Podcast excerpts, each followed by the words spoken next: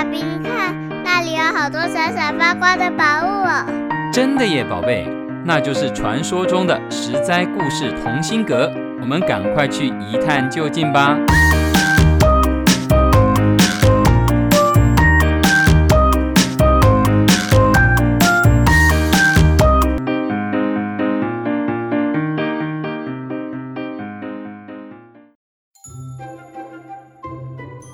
各位亲爱的大朋友、小朋友，你们好！我是陪你在故事里寻宝的琪琪姐姐。这一季秋天的童话系列已经进入尾声，这一集带我去月球，邀请了充满疑问的浩瀚两兄弟，和琪琪姐姐一起来了解月亮的秘密。Hello，浩浩，听说你准备了很多问题要来考考我，是吗？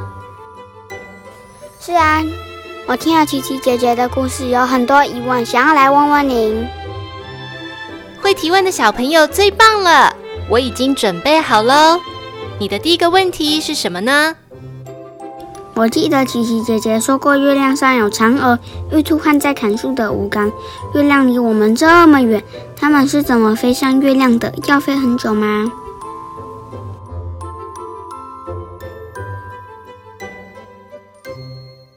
哇，这个问题太专业了，还好琪琪姐姐有备而来。神话故事里，嫦娥咻的一下就飘上月亮了。可是事实上，根据科学家的计算，月亮距离地球至少三十五万公里。这是什么概念呢？如果爸爸在高速公路上开车，没有塞车，在最顺畅的情况下，一个小时可以前进一百公里。假设嫦娥一秒钟可以飞行二十五公里，那爸爸开车一小时的距离，嫦娥只要一、二、三、四四秒钟就可以从基隆到新竹了。可是，即便是这种速度，嫦娥要飞到月亮，还是至少要飞六十六分钟才到得了。哇，好快哦！嫦娥有魔法，飞六十六分钟就上月亮了。那我们不会飞的人，要多久才能到月亮呢？嗯，我们这些没有魔法、不会飞翔的人，要去到月亮，如果用走的，要走上十一年才到得了。十一年根本走不到啊！我都从小孩变大人了，那如果坐火车或搭飞机呢？如果啊是坐高速火车，一路完全不停，也要八十天才能抵达哦。如果是搭乘地球上速度最快的喷射飞机，则要飞行十三天半。所以，嫦娥如果能够一个小时就飞上月球，真的很厉害。至少她就不用担心飞到半路肚子饿，要不要停下来吃饭的问题了。但是到了月亮上，嫦娥要吃什么？她有没有衣服换呢？在中国的故事里，据说月亮上有一座广寒宫，里面啊应有尽有，你不用替嫦娥担心哦。我还想问，月亮上到底有没有嫦娥、玉兔和吴刚呢？每次我抬头看月亮，怎么都找不到。其实啊，有很多人跟浩浩有一样的疑问哦。到底月亮上有什么啊？西元一九六一年的时候，美国总统甘乃迪宣布启动人类登月计划，要把人送上月球，并且安全地回来。可是当时没有人知道要怎么前往月球，以及离开地球之后，月球上有没有氧气可以让人类呼吸呢？还有啊。太空人会不会到了月球以后被月球人攻击呢？美国的科学家耗费了八年多的时间研究与努力，中间经过了阿波罗一号到十号的各种测试，有的成功，有的大失败，有的甚至直接在空中就爆炸烧掉。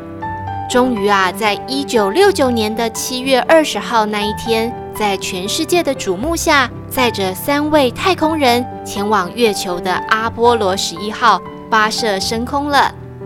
你猜猜看，阿波罗十一号飞了多久才到达月球呢？嗯我觉得至少也要个三四天。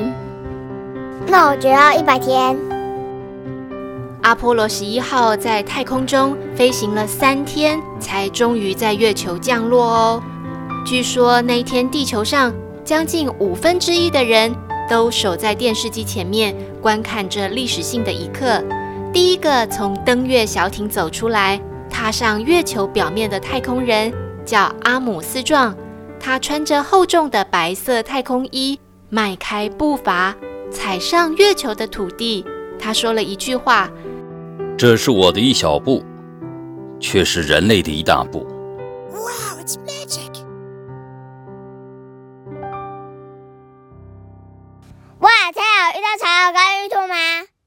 还是他有遇到月球人？全世界的人跟瀚瀚一样。都很好奇月球上有什么，可是啊，很可惜，让大家失望了。阿姆斯壮在月球上没有遇到嫦娥、吴刚、玉兔，也没有见到月亮女神戴安娜，他也没有看到月球人。月球因为没有大气层，所以缺乏人类生存需要的氧气和水分。因为没有大气层的阻挡，不止月球上。可能所有的水分都被太阳晒干蒸发了，月球表面也被路过的太空陨石撞得坑坑巴巴，有好多大大小小的陨石坑。阿姆斯壮他们在月球上待了两个多小时，采集了月球的岩石标本后，就离开月球表面，飞回地球了。那在这之后，还有其他太空人登陆月球吗？有哦。在阿波罗十一号之后，还有阿波罗十二、十三、十四、十五、十六、十七六次的登月计划，只有阿波罗十三失败了，其他五次都有太空人和科学家到月球上探测，并且采集样本。总共有十二个美国太空人曾经踏上月球表面。这几年，中国也有成功发射。嫦娥系列的飞船前往月球哦。如果有一天地球住不下了，我们可不可以移民去月球呢？据说科学家也有这样想过，在月球上建立太空站呢。不过可能要先克服人类生存需要的氧气跟水的问题吧。浩浩、瀚瀚，我问你们哦，知道月球上什么都没有？你们会很失望吗？有一点呢。虽然科学家证明了所有关于月亮的故事都是人类的想象，但是你们不觉得人类的想象力很厉害吗？想象力呀，可以让生活更有趣。想象力也是科技进步的基础。所以，就算童话故事不一定是真的，但是啊。多听故事，多运用想象力，一定会让自己更有创意哦。我们人的一生能够到达的地方很有限，但是想象力能够到的地方，可是比宇宙还要辽阔呢。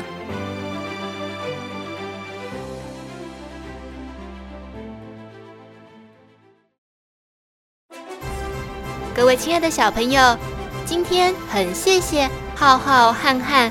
来节目中跟琪琪姐姐一起聊天，秋天的童话也在这里告一段落了。下个星期十灾故事同心阁有特别节目哦，请大家记得继续锁定十灾故事同心阁。我们下次再见喽，拜拜。